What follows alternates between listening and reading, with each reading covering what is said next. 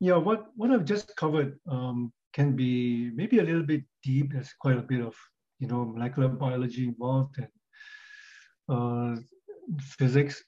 But I think um, maybe the message, although, you know, people may not, may, may not capture everything, the message uh, that I'm putting out there is um, photobiomodulation actually does something. It, it, it seems is supported by research, is supported by research, not just uh, cellular research, but also in clinical trials.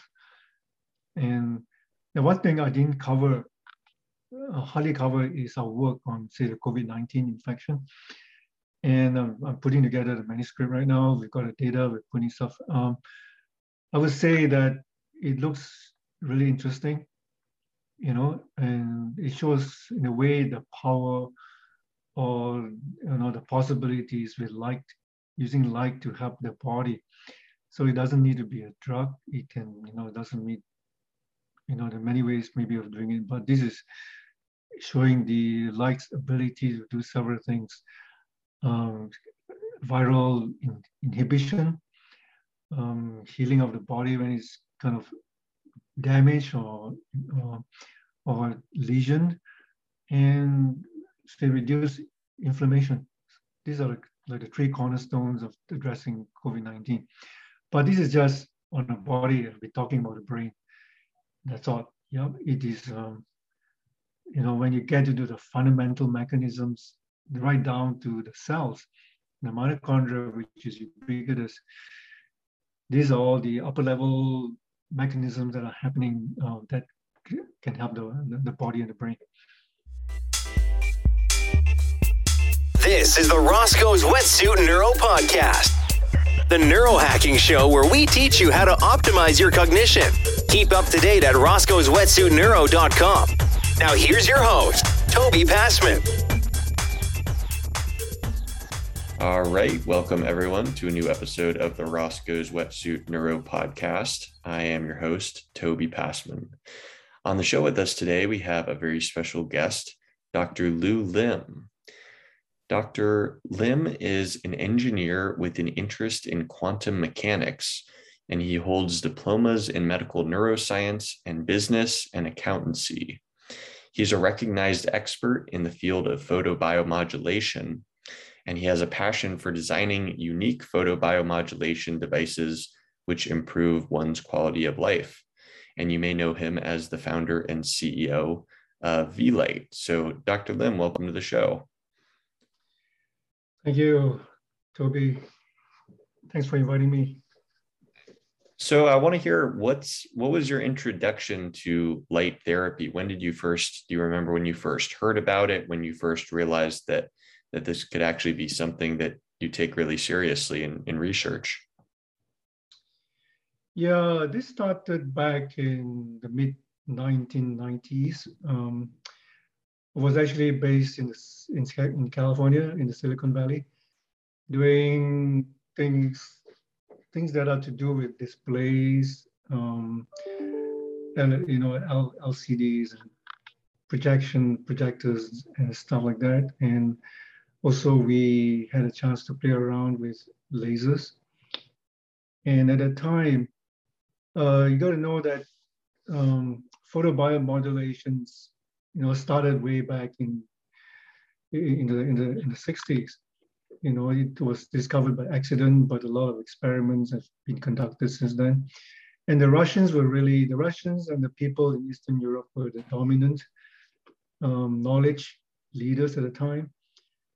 But um, when I came across this, there were discussion in in Russian literature and some of it in starting to find its way in the English language. So, so I experimented with lasers, um, and uh, the Russians were discussing about injecting light into your blood circulatory system to the vein and get its outcomes. Your, you know, uh, your blood circulation improves and get better outcomes in terms of overall resilience to diseases and recovery and uh, better markers for your cardio- cardiovascular system, recovery from surgery, and a bunch of good things. But if you understand uh, red light, red lasers, you kind of understand even at the time that you can penetrate the membrane of your skin. So, so there is an opportunity uh, not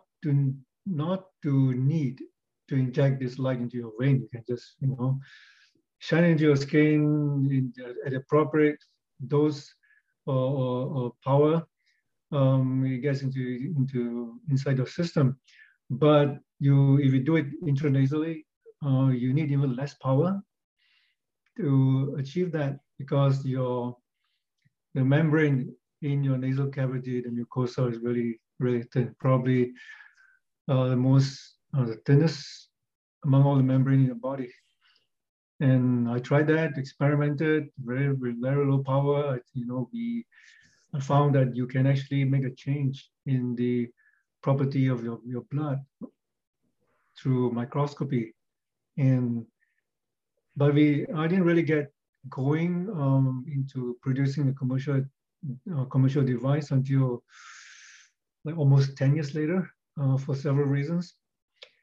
Um, part of it is I was too busy with other things, and, and part of it is um, the the solid state technology was actually not advanced enough to to produce a consumer level product that's that's kind of reliable and do what you want. So so we, you know, me and a couple of engineers, we started um, putting together intranasal devices, although we already found out, you know, what it can do uh, 10 years earlier.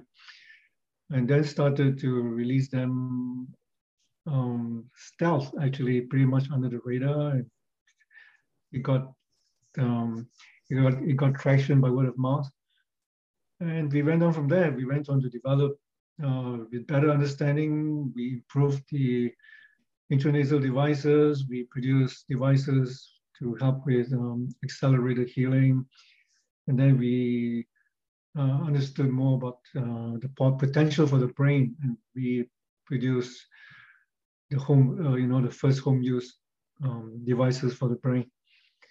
And that actually, a lot of it is attributed, attributed to uh, I guess you know my knowledge of neuroscience and brain anatomy, what what's possible, as well as the uh, the properties of light, properties of laser, and then you know, LEDs, and then we went on from there. So going back to it sounds like some of the earlier research on photobiomodulation, you're talking about the changes observed by my, uh, microscopy in the blood when when there was light shown. What were some of those changes that were initially seen?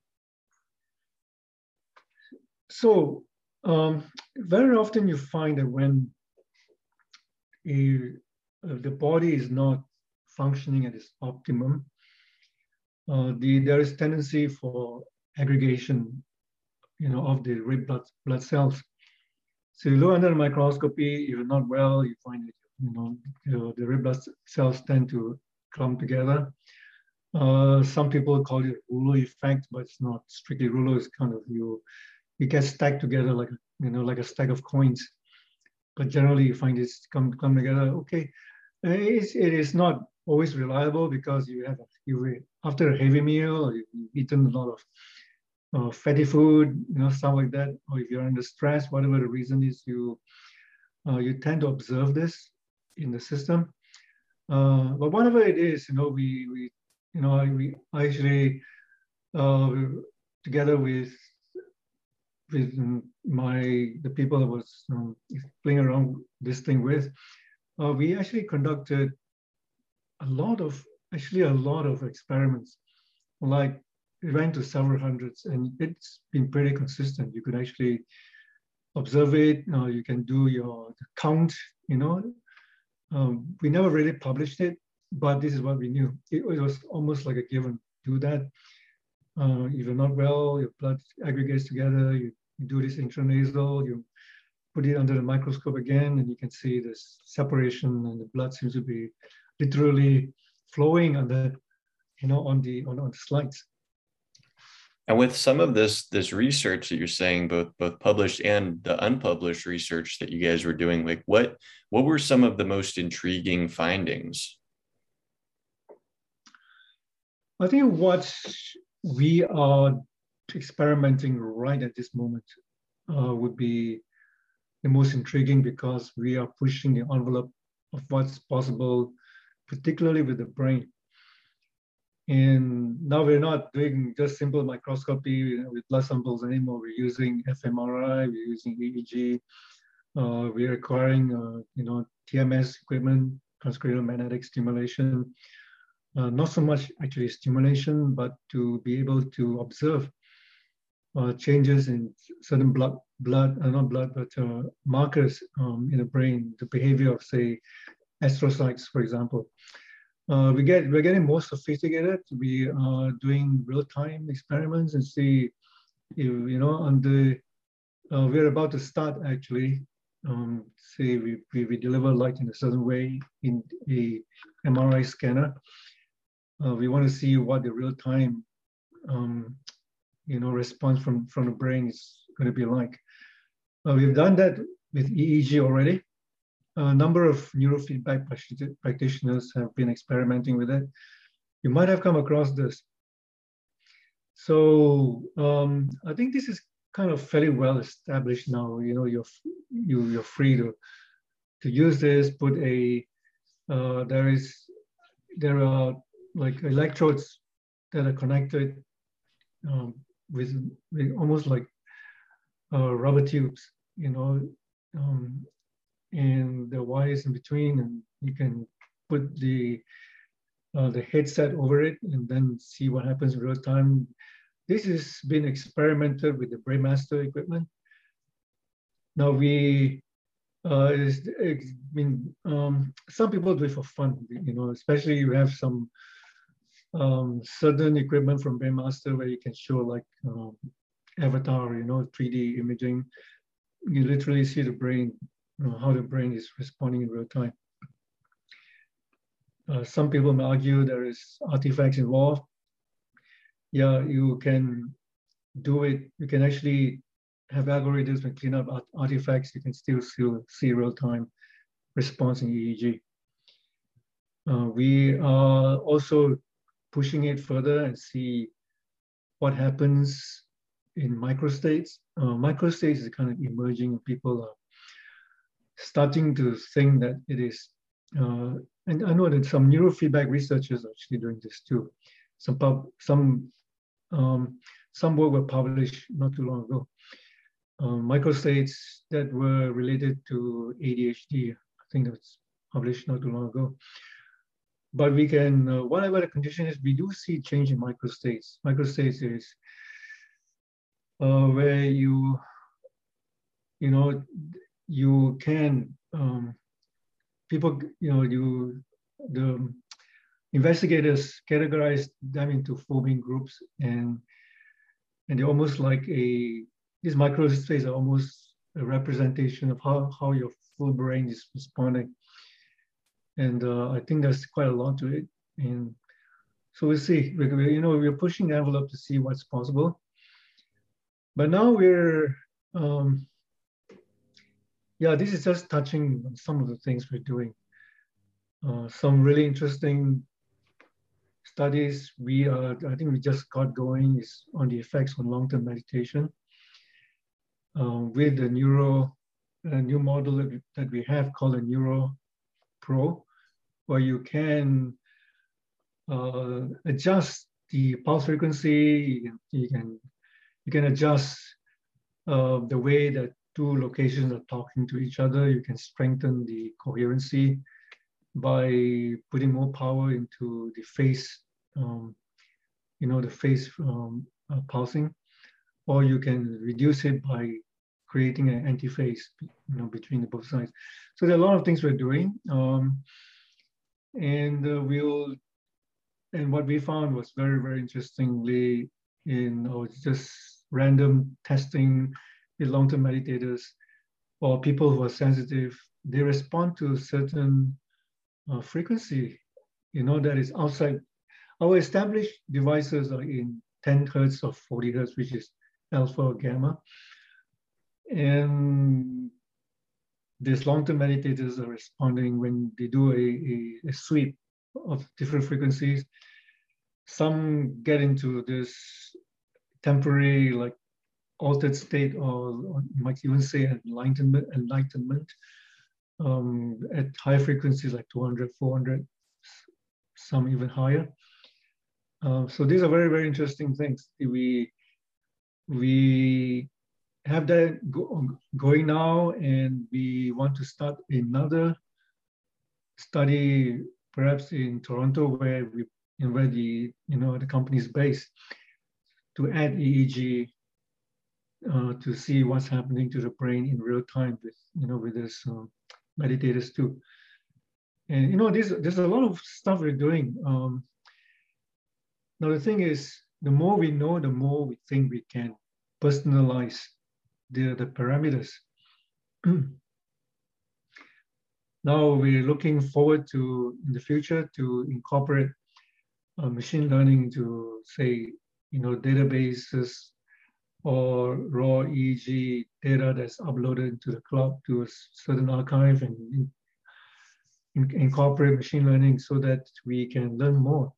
Uh, even for each each set of data that are uploaded for say a certain person or certain group of people, um, as we learn, you know, as we change the parameters, we see what's happening, and when we introduce machine learning, uh, we try to see whether we can um, actually improve the delivery of these different parameters. It could be compared against a set of normative database, as neurofeedback practitioners often do in measuring, uh, you know, z-score changes. Or um, what, whatever it is, is open-ended. I'm hoping to expand this community of people who are using this new approach so that people learn from each other and help each other out. And we might be the people that might be um, the discoverers of you know what's happening in the brain. Right. Right. Yeah. So you brought up a lot of things there. Some some that I want to circle back to as as far as like the how the pulse rate of the light affects the the overall treatment, along with talking about the new NeuroPro system that you guys are coming out with. But before that, I just want to back up a little bit. And can you tell me what are the main mechanisms that we know of when someone is using one of these transcranial uh, systems or, or one of the intranasal units? What is going on with the light and the brain and, and what is actually resulting in all of these positive changes?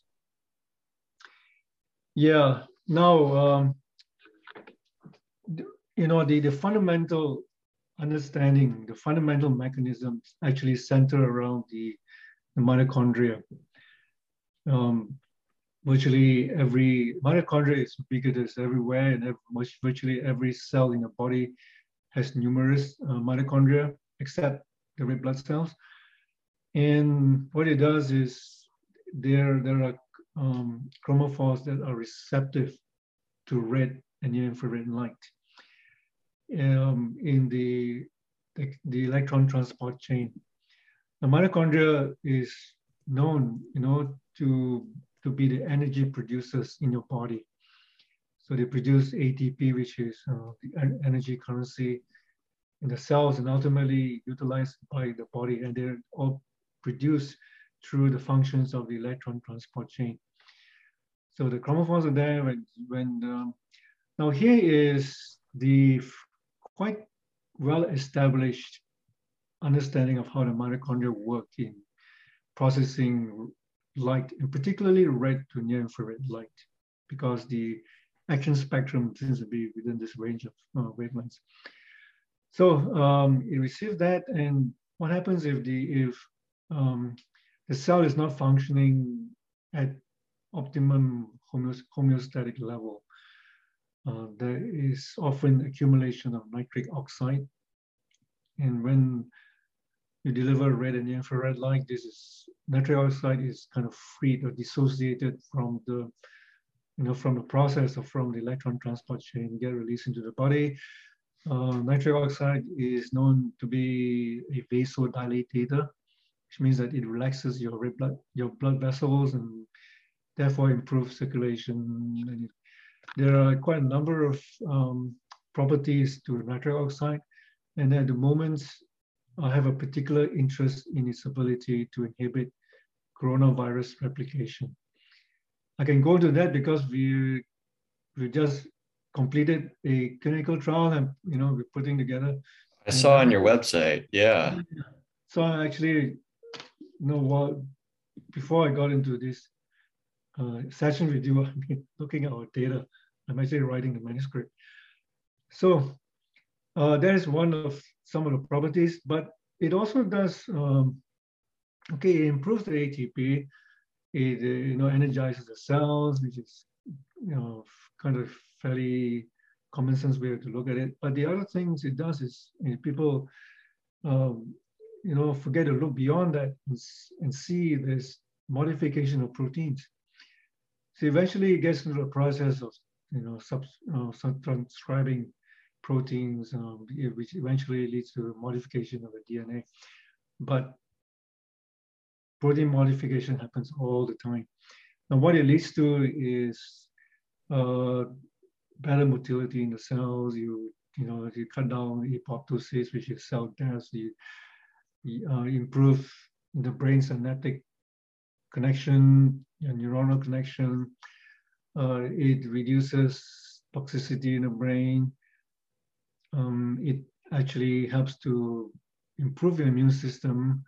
So there are new, numerous things that are happening at the same time. And one of the things that that of, of, particular interest when you're looking at, say, COVID-19 is it actually helps reduce inflammation as well, which is a the major cause of death in, you know, especially when the Delta uh, variant was around. You know, um, caused by hyperinflammation. It helps the body to heal and get back into, you know, recover. So there are numerous things that is all stemming out of the action in the mitochondria. But you go deeper, there are some uh, scientists in, in the photobiomodulation community saying that, yeah, it's not really, um, it's all kind of debatable whether it's really, you're going to really uh, details about what the mechanisms are, but but some are some are arguing that it could be a modification of your of the water structure in the mitochondrial membrane that's improving viscosity or reducing viscosity and therefore better function um, in the mitochondria. Um, so, but I think there's enough work to show that when you deliver red and infrared light, you you actually you know if particularly when a person is not feeling well, you get you know improvements in in the, the function in the brain. Yeah, you can literally see, as I've said before, you can you can literally see the changes in EEG. Um, there is also real-time changes in the blood flow uh, measured through uh, FNIRS or through fMRI. FNIR is using near infrared light to actually measure the changes in the blood flow, blood oxygenation. Uh, a lot of stuff that have been done to show that, yeah, it really does do something. If you're interested in learning to improve your cognition through the use of nutrition, supplementation, nootropics, exercise, and sleep, go ahead and check out roscoe'swetsuitneuro.com and book a free 15 minute neuro health coaching consultation to see if neuro health coaching is for you. In neuro health coaching, we review your current cognitive status and work with you to improve your cognition through the use of the latest research backed neuroscientific tips and tools. And this was actually proposed by some of the earlier work done in China.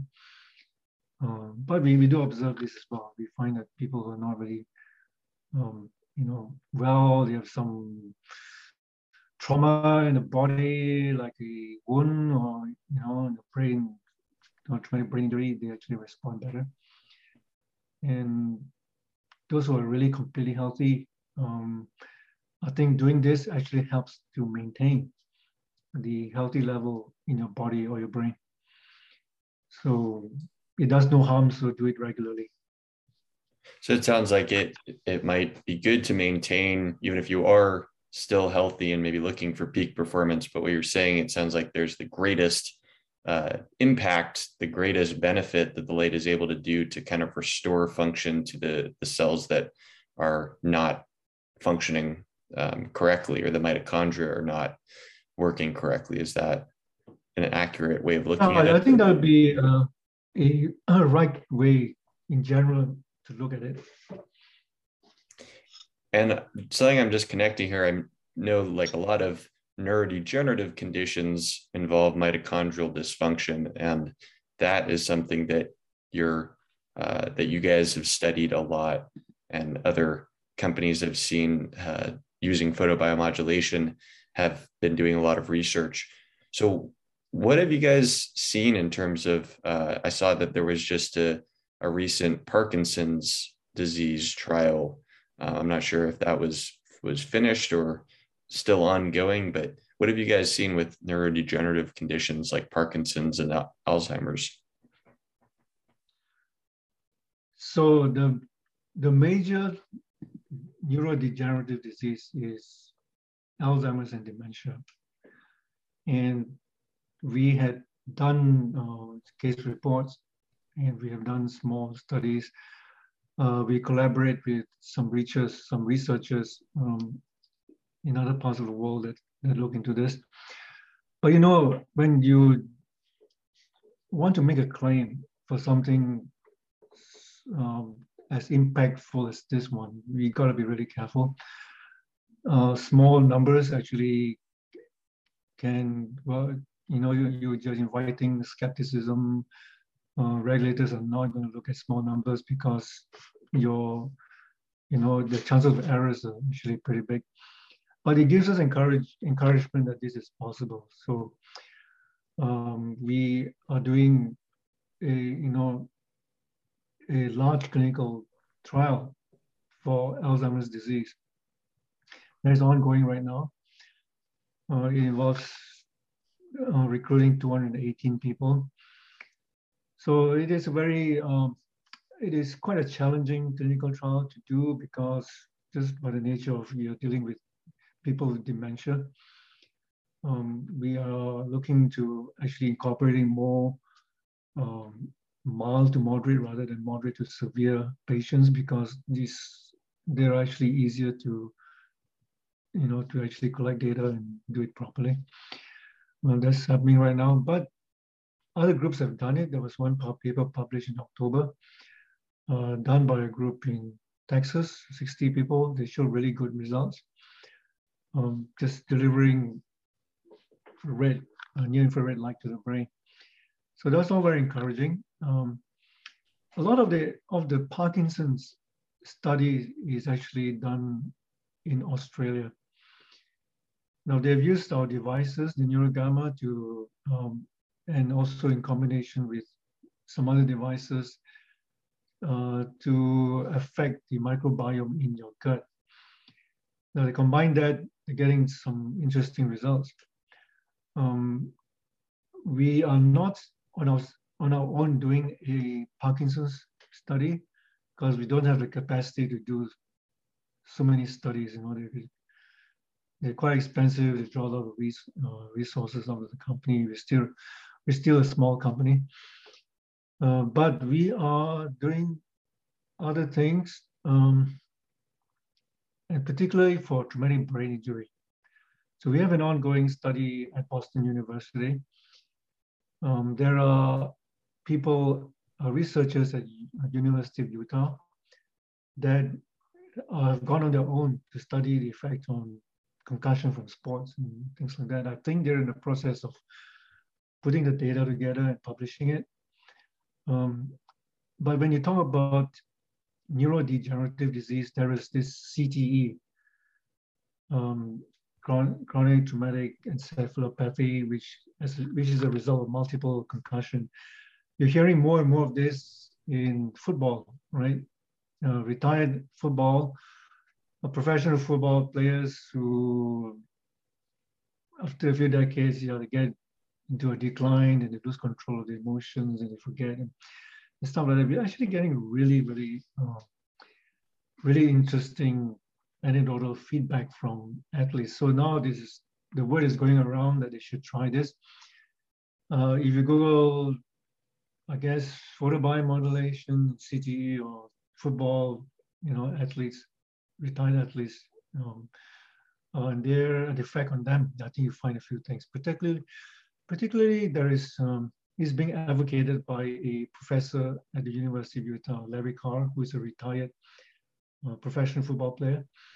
So he's got he's recovered from C, uh, suspected CT. The CT is, is never confirmed until you know you do an autopsy um, on the brain.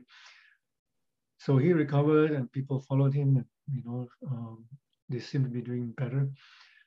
But that's an area that we really want to look at. Um,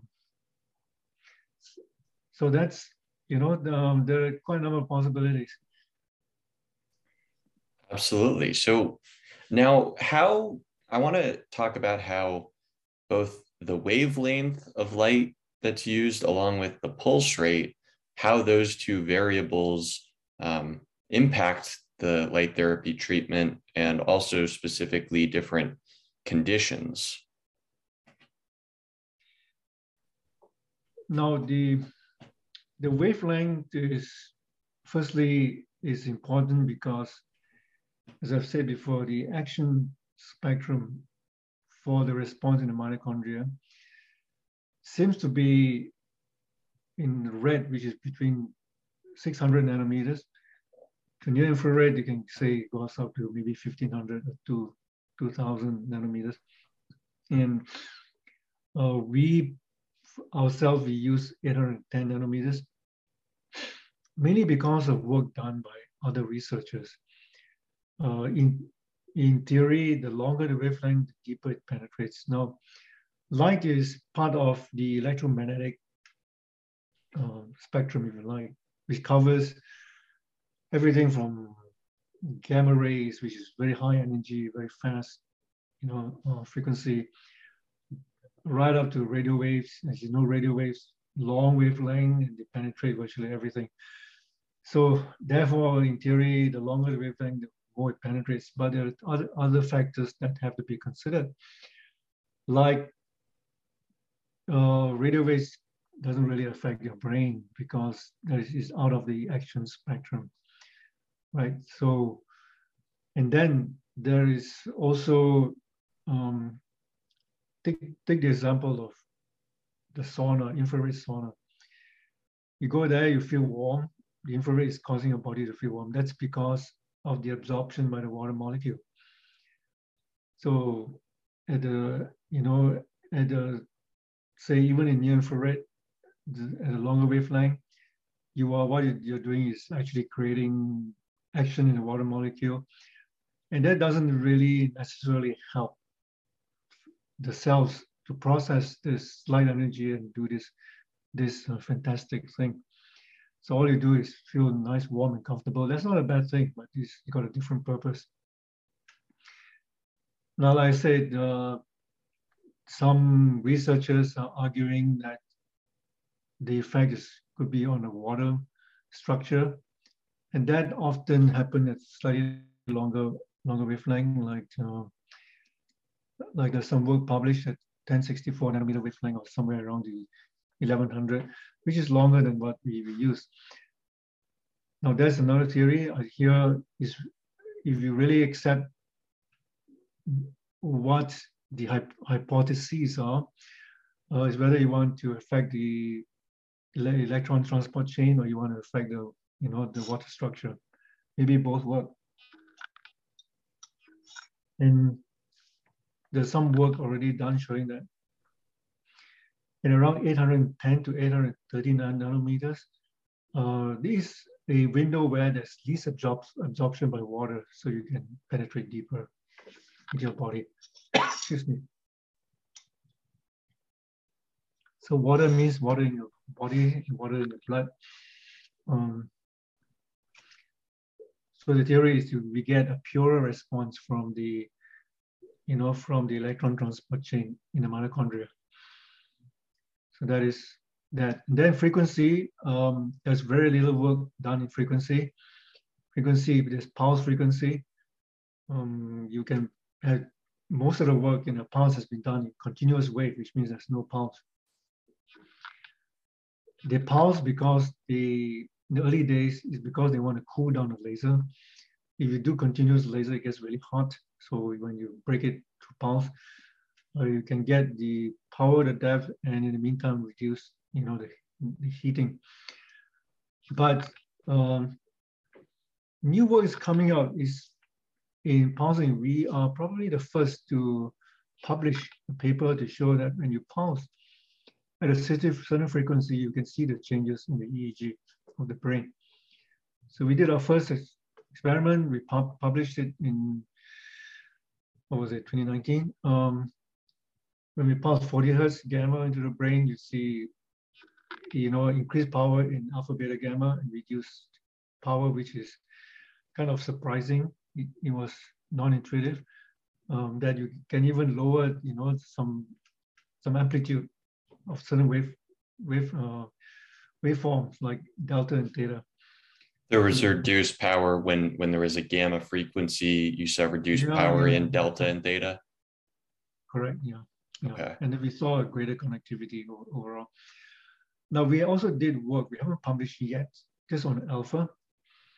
And we see, yeah, we see changes as well, but uh, a little bit differently from gamma. It's kind of more uh, focused around the, the alpha wavelength and we see some effect in theta. But so we're, we're discovering more. Um, the paper is very slowly being written because everybody's busy. so we hope uh, hope to get it out. And now, as I said, you know, you, you we have done enough, uh, we have done enough, we've seen enough EEG or QEEG images to show that the brain actually does respond in, real time. So there's an effect. And we, um, and I said earlier that for meditators, they, they can feel the difference. So um, the, the frequency matters. Now, the other work we've done is not published. Actually, it's just been submitted for publication. Is we are also looking at the effect on things like uh, the flow of the currents in the living cells. When you deliver, say, near infrared light in your pulse at 10 hertz, yeah, we see very interesting things.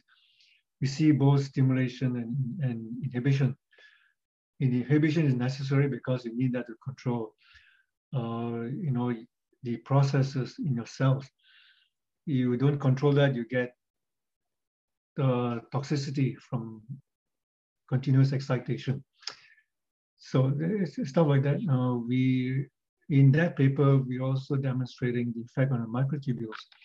The microtubules are the structure almost like scaffolding the whole yourselves together, but in the neurons, it's believed that they also contribute to, of course, the integrity of the axons, uh, perhaps even the propagation of signaling and stuff like that. Uh, we we find that um, you know we are kind of what we are discovering is complementing some earlier work which shows that when they deliver high power lasers, they can actually stop pain signaling. And that's because of the effect on the microtubules, it just sort of swell together and just block signaling. But when we do it in our experiment, and this is work done with University of Alberta, co-authors are coming out of Princeton and an Italian university, um, that we are getting the opposite with low power. Actually, there's more um, depolymerization means the microtubules and tubules are not clumping together, they are more spread out. And this is perhaps the opposite of what high-powered uh, lasers were doing. We just help with uh, maybe propagating signaling better and stuff like that. So this, um, you know, it, this is what we discovered. We're putting out there, and people can put in a hypothesis. We will do our own work anyway, but you know, this is stuff that's happening. And we, and we believe that um, our next stage of work is going to involve, involve uh, pulse frequency and what the effect is. And I believe we will see interesting things too when you pulse it at different frequencies. Yeah, I wanted to ask about that and how uh, originally you guys settled on because I know that the couple devices, uh, the the transcranial devices you guys have, or you guys have the alpha one, the gamma one, and then the duo. Um, what was the original thinking behind choosing those two specific frequencies, and then also, I guess, kind of building off what you just uh, what you just said? You know, what what would be or what have other researchers found with with pulsing the light at different frequencies, maybe in the slower frequencies, delta and theta, or into the faster beta brainwave frequencies? Yeah, I think 10 hertz was kind of, you know, if you want to start with a frequency, I think I think uh, 10 hertz would be a good one because um, it is alpha. You know, you, you do nothing. You know, you're not performing a task, and you relax. Uh, you do some self-reflection. You get into the alpha alpha state, right? And the and that state is also also correlates with the default mode network. Now the default mode network is also similar. You go into rest rest. So that's why it's called a resting state uh, network. Uh, I think these two come together and default, just by its description, is like a template network. And if you want to improve your brain um, and not be getting your brain to do so many things, obviously you want to rest and just close your eyes and get into default mode, which is also alpha. And when uh, theoretically, when you deliver alpha at the same time, you are kind of, uh, you know, maybe strengthen the, state. And when you strengthen the default mode, you probably uh, everything is related in the brain. You're probably strengthening the integrity and functioning of the brain. Um, there are some work done in animal studies, particularly done by Michael Hamblin's group in Harvard several years ago now, uh, at different frequencies to see at what frequency uh, the animal model, you know, when it was simulated with traumatic brain injury, at what frequency they will recover most quickly. Um, I think they had zero, they had like um, 10 hertz and 100 hertz or something. And I found that the the frequency that drew the greatest response or the greatest, the uh, fastest healing seems to be at 10 hertz. So we kind of, okay, uh, looks like you just deliver infrared light to the brain, which is normally just continuous, uh, not as good as 10. So you might as well do 10 hertz. And in the meantime, you can build on this theoretical base. Now, Okay, that's one out of the gate. Now we found that uh,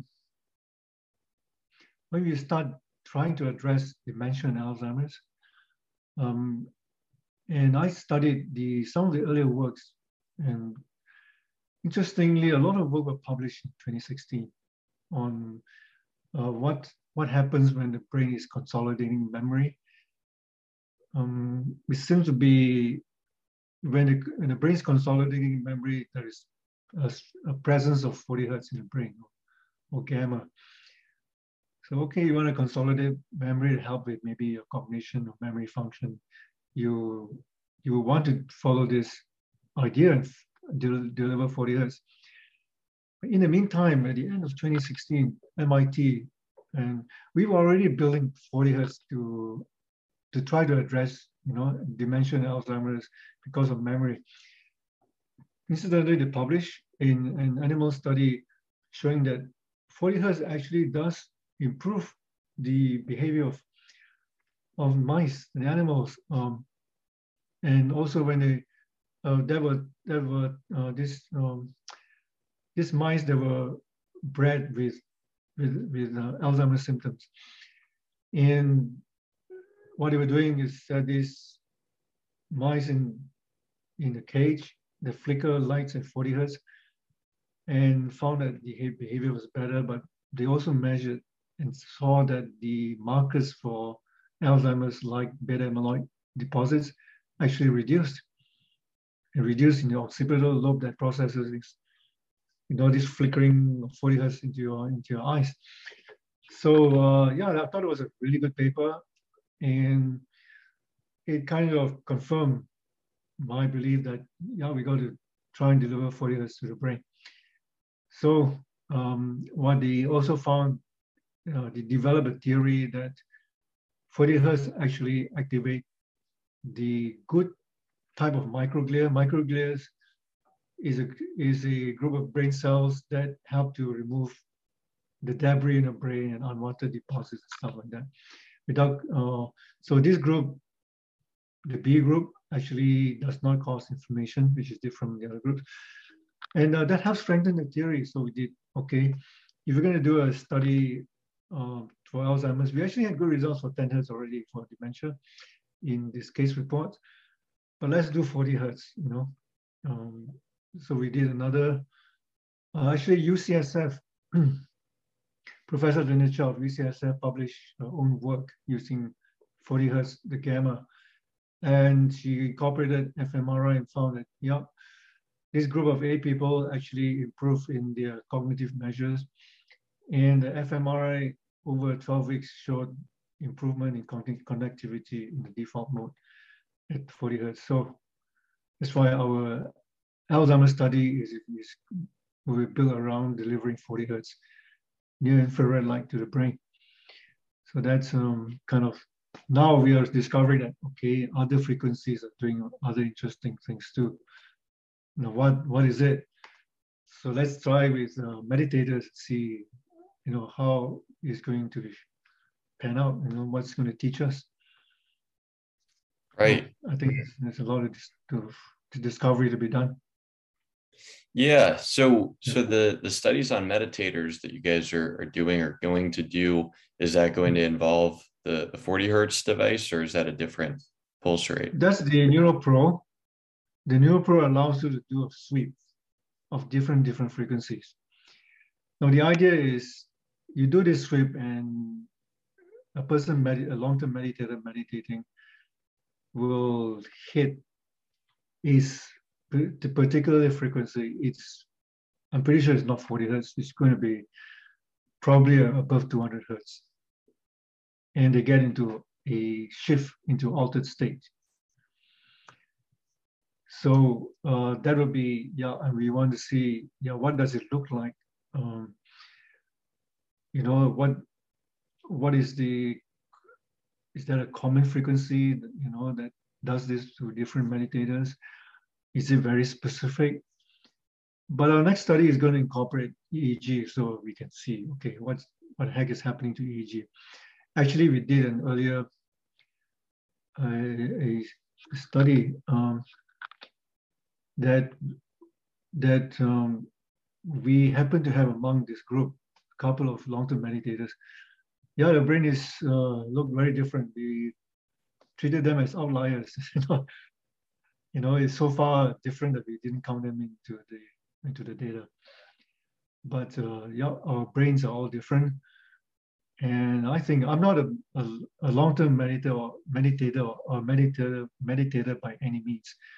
Uh, but I see this happening. So there's something special about the brains of long-term meditators actually. And that's something I've I've seen, I think, from Dr. Richie Davidson's work uh, with long-term meditators uh, at the University of Wisconsin, where he was showing the the increased gamma uh, frequencies that they were able to produce. So, so it makes sense that there would definitely be something there. And tell me about also just kind of the rationale for the development of this new device and and why it was important to uh, create this new device and what you think uh, what sort of conditions you might think may particularly benefit from from what this new device is capable of doing related to uh, the sweep along with the the different things you can do with the connectivity that you mentioned earlier. This new device is i would say it is like a tool that you know maybe you call it key that unlocks the door to new discovery. So we you know as a neuroscientist and we've done enough research and work we know that we know very little about the brain. And what we know and even the smartest neuroscientists will probably uh, only understand a small percentage of what the brain is capable of. And yeah let's let's see if you know uh, as more people get into this community and do their work they play around with frequencies or you know different maybe on themselves or different of patients uh, they will discover new things um, we, you know, I think collectively we are going to, I think the excitement is not so much that we, we uh, know that this frequency is going to do something to this condition. It's more like, okay, let's put it out there and see uh, what we can discover with even a particular condition. Maybe uh, the response to Alzheimer's is not necessarily 40 hertz. It could be different among different people.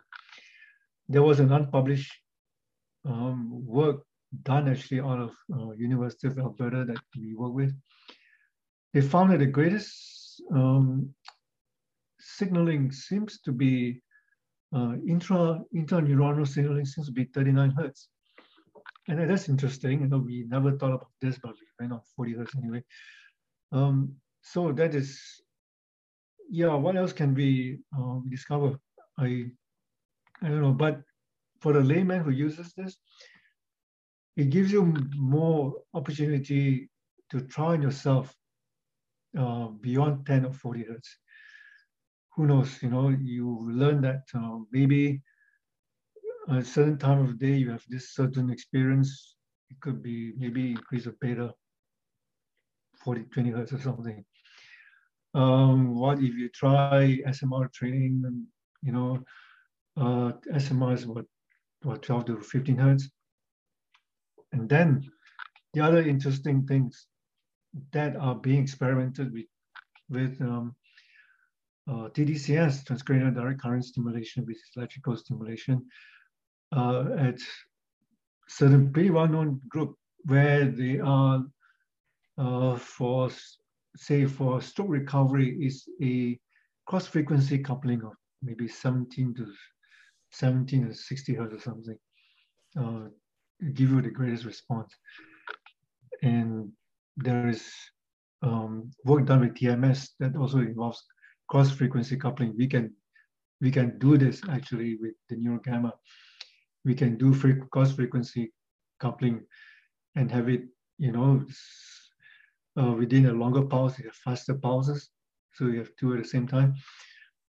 So that is all possibilities. You read a paper, I say this guy is getting results using uh, electrical stimulation with cross frequency coupling.